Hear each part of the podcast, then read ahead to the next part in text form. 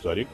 Foi primeiro, pela primeira haver uma significativa emissão de dívida por parte da, da, da, Comissão Europeia para financiar um programa de recuperação económica a todos os Estados-membros, que uma parte significativa desse programa seja executado não com base em empréstimos aos Estados, mas com base em transferências para os Estados uh, e de acordo com aquilo que são as prioridades que tinham sido definidas, que é simultaneamente responder às necessidades imediatas de reanimar a economia, mas com sentido futuro. Ouvíamos o primeiro-ministro português, António Costa, a celebrar o acordo entre os 27 países membros da União Europeia que permitirá criar um fundo de recuperação no valor de 750 mil milhões de euros, dos quais 390 mil milhões correspondem a subvenções a fundo perdido e o resto empréstimos. É este o assunto de mais um episódio do podcast O Mundo a Seus Pés, da equipa internacional do Expresso. Hoje estamos a gravar numa terça-feira, dia 21 de julho. O prolongamento da reunião do Conselho da União Europeia obrigou-nos a atrasar um dia a emissão do nosso programa e iremos conversar com a correspondente do Expresso em Bruxelas, a Susana Fresh, sobre precisamente os meandros deste, eh, desta grande cimeira e as consequências do acordo para Portugal e para a União Europeia. Olá, Susana. Olá. Bem-vinda a esta terça-feira off que deve, que para ti já marca para aí umas 48 horas uh, sem dormir ou quase sem dormir. Uh, antes de entrarmos no, no, no, sumo da matéria da Cimeira Europeia, uh, o que eu te queria perguntar é de que forma é que a, a tua vida, o teu dia a dia tem sido eh, afetado pela pandemia? Como é que é em Bruxelas? O que é que, o que, é que se pode e não se pode fazer? O que é que, que restrições é que estão uh, em vigor? Uh, sabemos que é um, foi um dos países em que, em que os números foram mais uh, preocupantes a nível europeu. como, é que está, como é que isto está a ser vivido aí? Bem, já tivemos uma fase mais calma da pandemia, com, números com número, novos números de infecções uh, mais baixos, abaixo dos 100 eh, por dia, agora já está novamente acima e, uh, obviamente, o governo uh, e a Primeira-Ministra ainda ontem falava sobre esse assunto e penso que ainda esta semana haverá também uma, uma nova reunião para, enfim, fala-se que pode, uh, o Conselho Nacional de, de, Segurança poderá vir a decidir novas medidas ou medidas mais restritivas. Assim, a medida que eu acho que, que mudou ou que foi introduzida nos últimos tempos e que de certa forma acabou por mostrar que o governo belga recuava, foi que, eh, enfim, quando acabou o desconfinamento, nós podíamos ir ao supermercado sem máscara, portanto não era obrigatório entrar nas lojas ou nos supermercados, onde fosse com máscara, só era obrigatório nos transportes públicos. Uh, entretanto, percebeu-se que as pessoas ficavam mais confortáveis, houve até estudos sobre, sondagens sobre isso, e então agora já, já é, obriga, é obrigatório toda a gente andar de máscara dentro, obviamente não na rua, mas nos supermercados e, e, e nas lojas. Essa foi assim a, talvez a, a grande diferença. Mas a mim parece-me que os belgas estão bastante descontraídos. O maior número de infecções nem sequer são em, não, é, não são em Bruxelas, são em Antuérpia, uhum. que é uma cidade uh, do norte da Bélgica, Flamenga, Exatamente. Não sei se é também pela proximidade. mais industrial, talvez, não? Não, é, é uma, é uma cidade muito cosmopolita, muito jovem. É uma cidade muito divertida, por acaso, também. Agradável. Não sei se terá a ver com isso, uh, se, se, as pessoas são mais descontraídas. Mas, eh, mas desde o início da pandemia que as, sempre houve mais casos na Flandres do que aqui uhum. em, em Bruxelas. Eu não sei se não tem um pouco a ver, bem, já estou a especular, com a própria ligação à, à Holanda ou a uma mentalidade um pouco mais próxima dos holandeses, porque os holandeses, e nós tivemos ainda no início da semana, na semana passada, eu estou um bocado perdida com os dias, mas faz hoje oito dias, precisamente. Uh, hoje é segunda ou é terça? Hoje é terça. Ok, então já foi na segunda anterior. Uh, fomos com o primeiro-ministro a Haia, uh, quando ele foi encontrar Marco Ruta. Marco Ruta. E em Haia estava tudo tranquilo, na, nos cafés, eh, por exemplo, nós fomos almoçar fora, obviamente estamos fora de casa, e não, o empregado não havia máscara, não havia, havia gel, muito gel para limpar as mãos, mas máscaras zero. No hotel eh, onde ficámos também, aliás, nós ainda ontem estávamos a comentar os jornalistas, porque fomos todos, pensámos, bem, acho que já passou uma semana, ninguém tem nada, acho que nos safámos na Holanda. Uh, mas eu, enfim, obviamente que as pessoas têm cuidado, eu tenho imenso cuidado, como é óbvio, tento ter o máximo cuidado possível, mas ficas sempre com a, com a sensação se estás a fazer o suficiente, não é? Até porque tens que entrevistar políticos, vais ter com o primeiro-ministro, estás com a máscara, depois ali, ah, não a ouço, ah, é complicado. E se me permites ainda, eh, enquanto jornalista, mudou muita coisa em Bruxelas por causa da pandemia, porque nós trabalhávamos nas instituições europeias, na Comissão, na sala de imprensa, ou na sala de imprensa do Parlamento ou do Conselho. Claro, isso tudo teve que ser alterado, não é? Não, eu não entro na Comissão na última vez que entrei. No Parlamento podemos entrar, mas uh, temos de estar sempre de máscara. E no Conselho não entramos e não entramos durante a cimeira. Foi uma cimeira, é a primeira cimeira que eu me lembro de fazer, de cobrir, não é? Estes dias todos, em que nós andávamos, os jornalistas todos, em torno de televisão, à volta da, da Comissão e do Conselho. Mas, mas sem entrar. E, e, se calhar no, no, dia a dia também as pessoas que as fontes, as pessoas com quem com quem falamos, eurodeputados, comissários, funcionários europeus também possivelmente estarão menos disponíveis ou menos presentes nas instalações, não é? Porque também alguns deles devem estar a fazer o seu trabalho em casa. Os eurodeputados estão muito, há muitos eurodeputados que não estão cá, mesmo. Estão, aliás, entretanto já estamos no período, começámos a entrar no período de férias, mas mesmo durante a pandemia muitos eurodeputados não estiveram cá, foram muito poucos os que ficaram, e depois como eles têm uma série de regras também dentro do Parlamento, faz algum sentido que não estejam todos uh, no Parlamento. Trabalham muito por, uh, por Zoom, por, enfim. Uh, mas isso também foi uma coisa que mudou bastante durante a pandemia. Eu mudou em todo lado, até, até, este, até este podcast no qual tu, entra, tu entrarias, obviamente, à distância por, por, por em, em, condições normais, eu estaria no estúdio a gravar em Laveiras e tu entrarias ao telefone e noutras semanas eu estaria com os convidados em estúdio e desde março que, que andamos a gravar sempre à, à distância, uh, uh, das, houve raras exceções em estúdio, mas com, com distanciamento e com as regras da, da, das autoridades de saúde a serem uh, todas respeitadas, mas de facto toda a nossa forma de trabalhar mudou. E, e, o que mudou também foi toda a perspectiva económica, política e social de uma Europa e de uma União que uh, entrou neste ano de 2020 a achar que o, o acontecimento mais, tra mais, traumático ia ser a saída do Reino Unido no dia 31 de janeiro e, o, e, a, e as subsequentes negociações, mas afinal tudo isso parece hoje em dia quase uma brincadeira de crianças. Não é, mas parece uma brincadeira de crianças quando comparado com o, o realmente o, o, terremoto político, social e sobretudo económico que representa a, a pandemia, a Covid-19, o confinamento e tudo isso. E, e, foi a propósito disso que estiveram, eh, que estiveram reunidos os, os, chefes de Estado e de Governo dos, dos 27, eh, este, este fim de semana, que acabou por, por escorrer até à madrugada de segunda para terça, e, e a primeira coisa que eu te que pergunto, enquanto testemunha direta desse magno evento, é, afinal, o que é que se conseguiu nesta reunião? O que é que, o que, é que estes uh, estes uh, dias, foram quatro, cinco dias de negociações, uh, qual foi o, o, resultado final? Bem, desde logo isto é um resultado que permite a todos os 27 reclamarem a sua própria vitória. Acaba sempre por ser assim, ninguém esperava que fosse de outra maneira, porque negociar um quadro financeiro plurianual acaba sempre por ser o compromisso que permite a todos reclamar a sua própria bandeira eu penso que desde logo se consegue, de facto, um fundo de 750 mil milhões uh, de euros. Era algo que era uma ambição, foi, foi a proposta da Comissão, e aqui a Comissão pode dizer que o conseguiu. Uh, Emmanuel Macron e Angela Merkel também podem dizer que, de certa forma, a ambição que eles pediam para este fundo, uh, enfim, em termos de montante global, foi conseguido.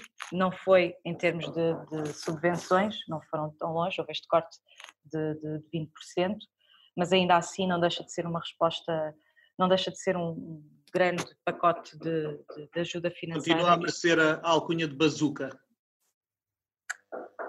Vamos ver como ela funciona. a pontaria. Vamos ver a pontaria. Mas sim, há aqui uma. Ah, enfim, ah, há aqui uma há aqui uma vontade, houve pelo menos uma vontade política, mas nós também sabemos, pela experiência, que se a Comissão propõe faz uma proposta, o que é normal acontecer a seguir é que os, o Conselho Europeu, quando decide, os Estados-membros puxam para baixo os valores. Isso acontece, penso que claro, quase claro, sempre. Isso é, isso é típico da negociação, não é? Pronto. Uh, e neste caso, ainda por cima, não houve uma negociação direta com o Parlamento, haverá agora, o Parlamento terá uma, uma palavra a dizer, uh, e é possível que ainda tente puxar para cima, eu acho muito complicado. Pronto, mas desse ponto de vista, é verdade, há essas vitórias. Há uma vitória, por exemplo, para, para Angela Merkel também, porque ela queria muito fechar eh, este acordo em julho, era bastante importante para a presidência alemã, a Alemanha até atualmente a presidência rotativa do Conselho da União Europeia, e portanto era, havia este timing, resolver tudo até ao final de julho, do que diz respeito ao pacote financeiro, orçamento comunitário mais fundo de recuperação, para depois, agora, eh, podermos concentrar-nos no outro problema que aí vem, que é a sequência do Brexit, o que é que vai acontecer este acordo de parceria com o Reino Unido. E, portanto, Angela Merkel tinha isto muito eh, bem estabelecido e acaba por ser bem sucedida, porque durante, durante as últimas semanas muita gente duvidou eu própria achei que isto não seria possível desta forma, devo reconhecer, embora, enfim, a minha opinião não conte para nada, mas a própria Christine Lagarde também chegou a dizer on the record que não acreditava que fosse já em julho, mas o presidente do Conselho Europeu, isso de certa forma acaba por ser mérito dele, consegue aqui durante eh, quatro dias seguidos fazer esta, esta, esta jogada e manter aqui os líderes evitar que a corda rebentasse, como rebentou, por exemplo, em fevereiro. A própria Exato. estratégia de Charles Michel desta vez foi bastante diferente da talvez, estratégia. A, talvez a, o ter sido primeiro-ministro desse país onde tu vives e onde há o famoso país dos sete parlamentos e onde, onde as entidades governamentais entre, entre, entre o governo central, as regiões, as comunidades linguísticas, é preciso sempre um consenso extremamente difícil de obter. Talvez essa experiência lhe tenha sido útil para ele agora servir de realmente de, de mediador aqui entre e conseguir o, o, consenso dos 27. E claro que Angela Merkel terá tido um papel importante neste, neste, naquela que já é uma, uma prolongada reta final do seu, do seu mandato e que, e que toda a gente parece, até, até antigos ferozes críticos parecem concordar que, que, que, deixe, que vai deixar saudades a, a, a, figura estadista, alguém do peso político uh, da chanceler alemã, e, e, de facto era importante. Agora, algumas destas questões, e nomeadamente a do acordo do Brexit, do Brexit que tu falavas, vão com certeza transbordar uh, para uh, também para, e ter ramificações, bem como a aplicação deste pacote financeiro, para a presidência portuguesa no início de 2021, não é? Portugal vai herdar alguns destes dossiês. Portugal vai herdar muita coisa. Ainda ontem, ontem, falávamos de uma herança que Portugal pode vir a ter e que, está, e que está ligada também àquilo que foi discutida aqui hoje. Não sei se me estou a antecipar um bocado neste, nesta, nesta análise, uh, nem se esquece, nem se, enfim, é, é, apenas uma possibilidade, mas ontem houve, muito, houve uma grande discussão, e os últimos dias têm havido esta discussão sobre o que, o que é que se deve fazer ao Estado de Direito, ou se se deve ou não colocar um mecanismo eh, de controle dos, do, do, acesso aos fundos e, se a comissão, e dar à Comissão o poder de, caso considere que um país está a não cumprir os valores europeus, poder suspender uh, a transferência de verbas ou mesmo anulá-las até que, obviamente, a situação esteja resolvida e depois levar isto ao Conselho Europeu para haver aqui uma decisão. Uh, isto, este mecanismo surge, a Comissão propõe este mecanismo em 2018 para tentar, do meu ponto de vista, resolver eh, algo que não se consegue resolver pelo, através do, do chamado artigo 7 é? que é o artigo que é o lugar para se resolver os problemas do Estado de Direito, mas como os países... 7, que já valeu uh, a abertura de procedimentos, corrijo-me se eu estiver errado, uh, pelo menos à Polónia... Sim, uh, e à Hungria. E à Hungria. Mas, sim, mas está, o processo estão, tanto para um país como para o outro, estão, estão no Conselho, estão, estão parados no Conselho há imenso tempo. Uh, e no outro dia estava a olhar para as datas, se eu não me falha a memória, vai fazer dois anos agora para a Hungria, para a Polónia fará mais porque a Polónia foi, foi, foi antes. Foi antes, exatamente. Portanto, eu tenho a ideia que são, vai fazer dois anos para a, para a Hungria, três anos para a Polónia em dezembro, mas enfim, não é bem mal se eu me enganar nas datas. Mas, uh, mas isto para dizer o quê? Já, já estamos há muito tempo a discutir esta, esta questão, esta questão não avança e, uh, de facto, resolve, uh, falar disto durante a discussão sobre os, os, dinheiros europeus era uma, era uma possibilidade e havia muita gente que considerava que era a oportunidade para, para se falar. Mas estamos a falar de uma negociação que só se resolve por unanimidade e mais uma vez falou-se muito da posição de António Costa, mas a posição de Angela Merkel não era diferente da posição de António Costa. Angela Merkel queria muito resolver isto e estava disponível também, de certa forma, a suavizar esta questão um, durante estas negociações, suavizar, por assim dizer, o texto sobre o Estado de Direito eh, neste acordo, que foi o que acabou por acontecer, uh, mas há outra expectativa, é que de facto não, para já há aqui uma porta aberta para se fazer qualquer coisa com o Estado de Direito, mas não é uma coisa tão forte, nem é um mecanismo tão forte. Não será, algo como, eh, não será algo como se o senhor não respeita o Estado de Direito, nós cortamos-lhe o acesso aos fundos. Uh, não, a coisa é um bocadinho mais complicada, porque isto depende depois de um regulamento que está, que está que corre em paralelo, mas sem entrar em muitos detalhes. Mas de facto, quando se olha para este acordo, fica-se com muitas dúvidas e só passou um dia, portanto, ainda estamos a, a tentar perceber. E falava com outros colegas de outros, de outros meios de comunicação social, entre, e não, não, necessariamente portugueses, todos estamos um pouco a tentar perceber o que é que é, o que é, que é este, claro, este é texto, não é? Porque estes textos são muito interessantes eh, às vezes de ler, porque quando os lemos a primeira vez não conseguimos perceber, porque isto, isto, isto é o é, resultado de, de, um trabalho de puxa a palavra para aqui, anda até às 5 da manhã a negociar uma vírgula ou um, ou um, ou um termo, não é? é? Como se diz em Bruxelas, é o wording, não é? Vamos mudar o wording disto tudo. E, portanto, depois demoramos muito tempo a perceber, mas há quem diga que há aqui uma janela aberta para se fazer qualquer coisa, mas não é, estamos longe daquilo que a Comissão queria fazer. Agora, eh, e era aqui que eu queria chegar, estamos da presidência alemã e a Alemanha tem a possibilidade, se quiser, de pressionar esta questão no, no Conselho, porque é a Alemanha que nesta altura coordena uh, e que gera os trabalhos do Conselho e, portanto, tem esse poder, se quiser, de andar para a frente com esta discussão. E há essa expectativa que realmente o possa fazer. Se... Seria uma, uma marca, uma, provavelmente uma boa uh, última marca de Angela Merkel em defesa dos valores europeus quem melhor do que ela para, para pressionar esta questão e para a resolver no Conselho? Obviamente que a questão não é fácil de resolver, porque enquanto a Polónia proteger a Hungria, a Hungria proteger a, a Polónia, a questão é muito difícil de, de, ser resolvida. Mas se houver realmente aqui uma pressão, e ontem falava-se que, enfim, ela terá falado com o Viktor Orbán, Viktor Orbán já terá dado garantias que iria fazer alguma coisa, mas Viktor Orbán também já deu garantias ao PPE, e o PPE acabou Continua. por suspendê-lo porque... Exatamente, está, está, suspenso indefinidamente, eh, não, tem, não, não parece haver vontade política de expulsar o partido de Orbán do PPE, mas pelo menos continua a suspensão uh, por tempo indefinido. Sim, e portanto, se a Alemanha não conseguir resolver isso, depois é um assunto que sobra para Portugal. Não sei se depois Portugal lhe dará continuidade. Há outros para Portugal, por exemplo, migração. Uh, migração certamente não será nesta, na presidência alemã que se vai chegar a consenso e uh, há tempos falava com uma fonte diplomática uh, que não era portuguesa, vou dizer assim, uh, que dizia que achava que também não era na, na, presidência portuguesa que se iria resolver esta questão da, da, da migração ou, enfim, de, de, da questão da política de asilo.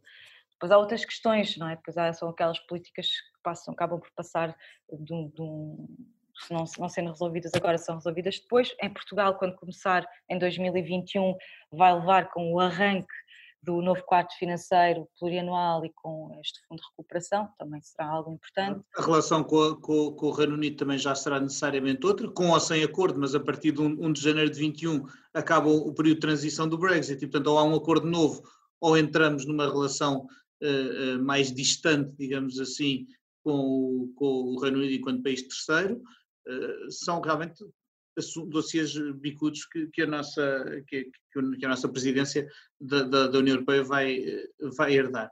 Susana, voltando ao, ao Conselho, e porque tu, tu, já disseste aqui mais, mais de uma vez que as coisas às vezes uh, são mais complexas uh, do que os trabalhos do, do, da Cimeira das cimeiras europeias são mais complexos do que às vezes parece. Eu queria te perguntar, em relação a esta, eh, uma certa caricatura que, que, que, que, que surgiu em relação a esta, a esta reunião de os frugais versus, frugais ou, ou forretas, que são aqueles quatro países, portanto a, a Holanda, a Suécia, a Dinamarca e, e a, e a Áustria. E a Áustria. E agora a Finlândia também. A Finlândia é, é o novo membro do grupo. aqueles os que, que, alguns chamam furgais e outros chamam forretas, contra uma espécie de sul de mão estendida, quase uma, uma cigarra formiga, que é uma, é uma, é uma, é uma imagem recorrente da União Europeia. Isto, isto corresponde realmente ao que foi o, ao que foi o, o este, este Conselho ou, ou, ou, é, ou é uma caricatura muito simplista? Sim, acaba sempre por ser simplista, não é? Porque uh, custa-me pensar que os holandeses são todos uh, desta forma. E depois há muita gente que se queixa, mas porquê é que lhes chamam eles frugais? Aliás, uma vez António Costa disse, frugais somos nós, não são eles. E normalmente eu já quando escrevo, estou a escrever frugais, para mim é um grupo, já não estou a associar que são frugais. Até temos aquela ideia de que são aqueles que não querem, são os sovinas, não é? Os que Sim, no fundo eram, querem... eram, para, para que eram aqueles, aqueles países que pressionaram para que houvesse uma maior parte de, da ajuda dada na, na, forma de empréstimos que têm que ser reembolsados e não na forma de subvenções a fundo perdido, não é? Sim.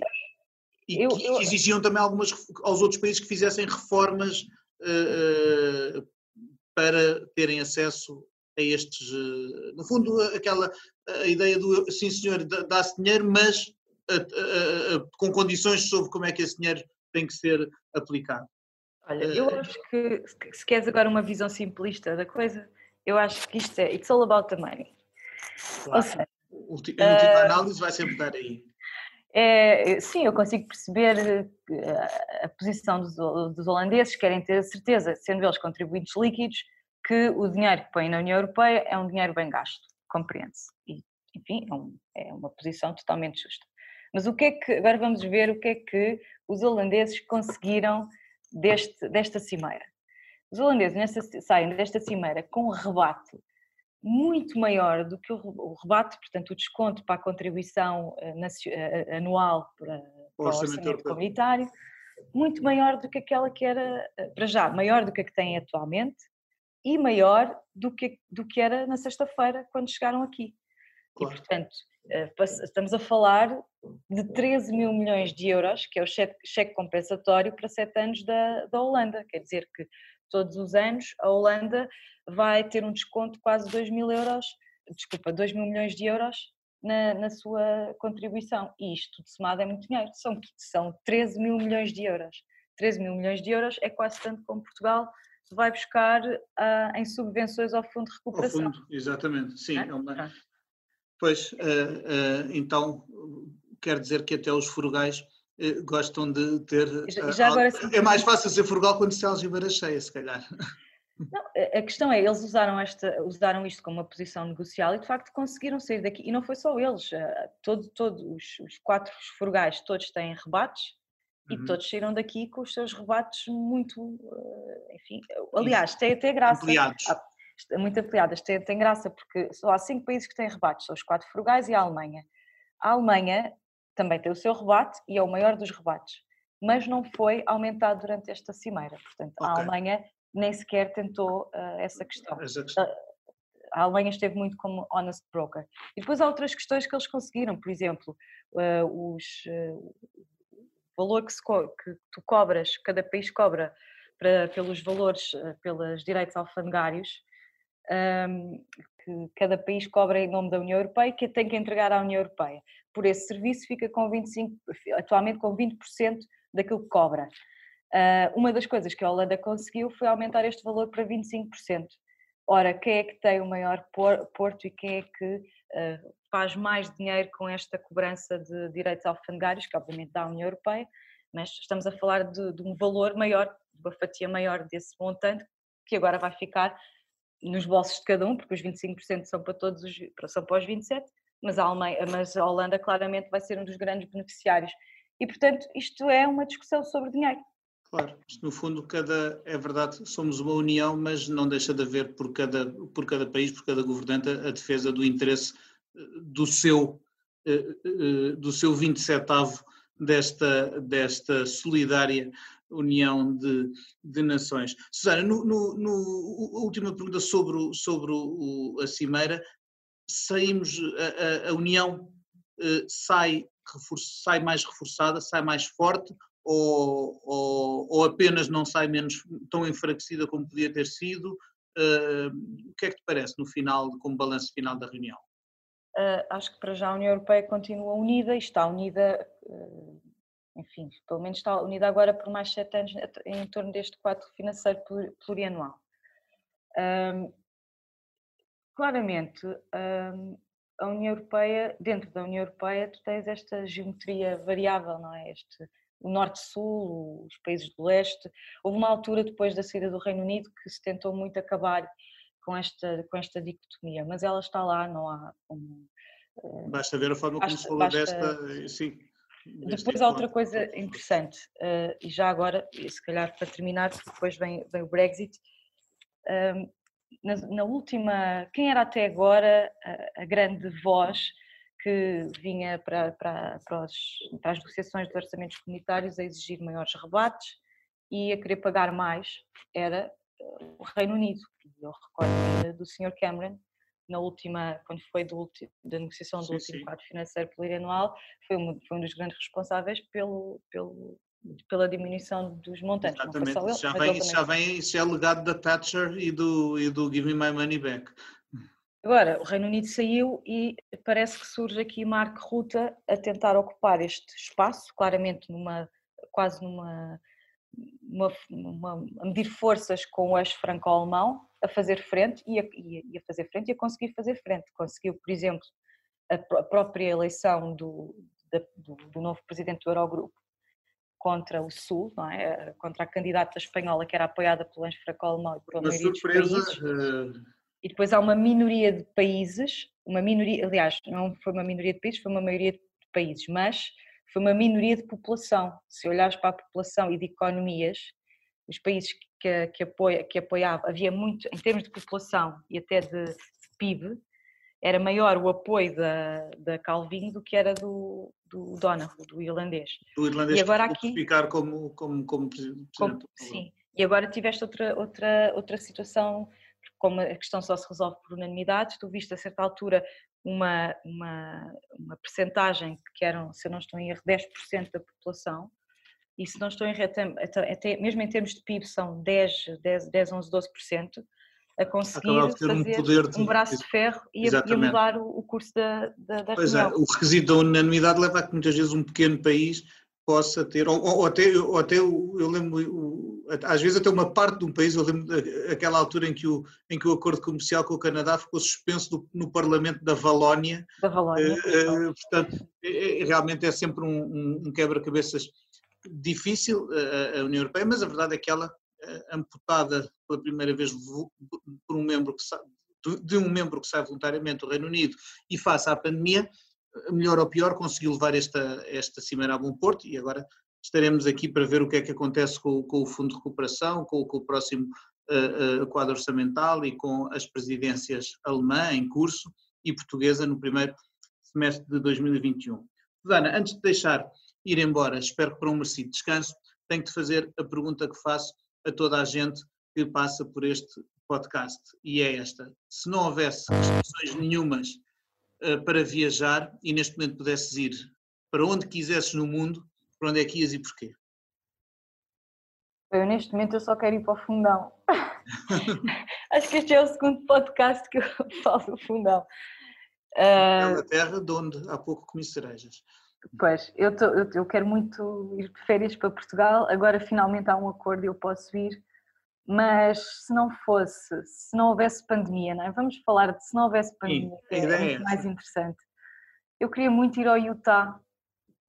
Ao Utah? Ao Utah e, e, e, portanto estou à espera, andei estes anos todos a adiar esta viagem qual, é o, qual é o motivo que te leva a querer ir ao Utah? São as cores e o deserto. E eu gosto muito da graça ao deserto e já estive na, no Arizona e, e, quando estive no Arizona disseram não, mas se fores ao Utah é, é assim, mas, mas é vermelho, é como se estivesse em Marte. E eu fiquei muito, muito com esta ideia. É daqueles estados dos Estados Unidos de que raramente se fala, é? mas que, que de facto em termos da, da paisagem, pelo que eu conheço, sem nunca lá ter ido, é, é interessante, é também o estado do Mitt Romney, antigo candidato presidencial, é o estado obviamente também do, do, da chamada Igreja de Jesus Cristo dos Santos dos Últimos Dias, mais conhecida por os Mormons, Um, sim, senhor, o Utah parece-me um, um, destino é para o ano. curioso. Espero que para o ano consigas já ir. Susana, muito obrigado por teres vindo ao mundo a seus pés e continuação de bom trabalho, mas espero que com um pouco de repouso antes. Obrigada. E tendo-me despedido da Susana Fresh, despeço-me também de si, caro ouvinte, que acompanhou este episódio de O Mundo a Seus Pés. Entramos agora de férias até ao final de agosto. O podcast volta no início de setembro com novos assuntos. Agradeço à Joana Beleza pela edição técnica, à Susana Fresh pelo seu contributo e a si que nos esteve a ouvir. Até breve.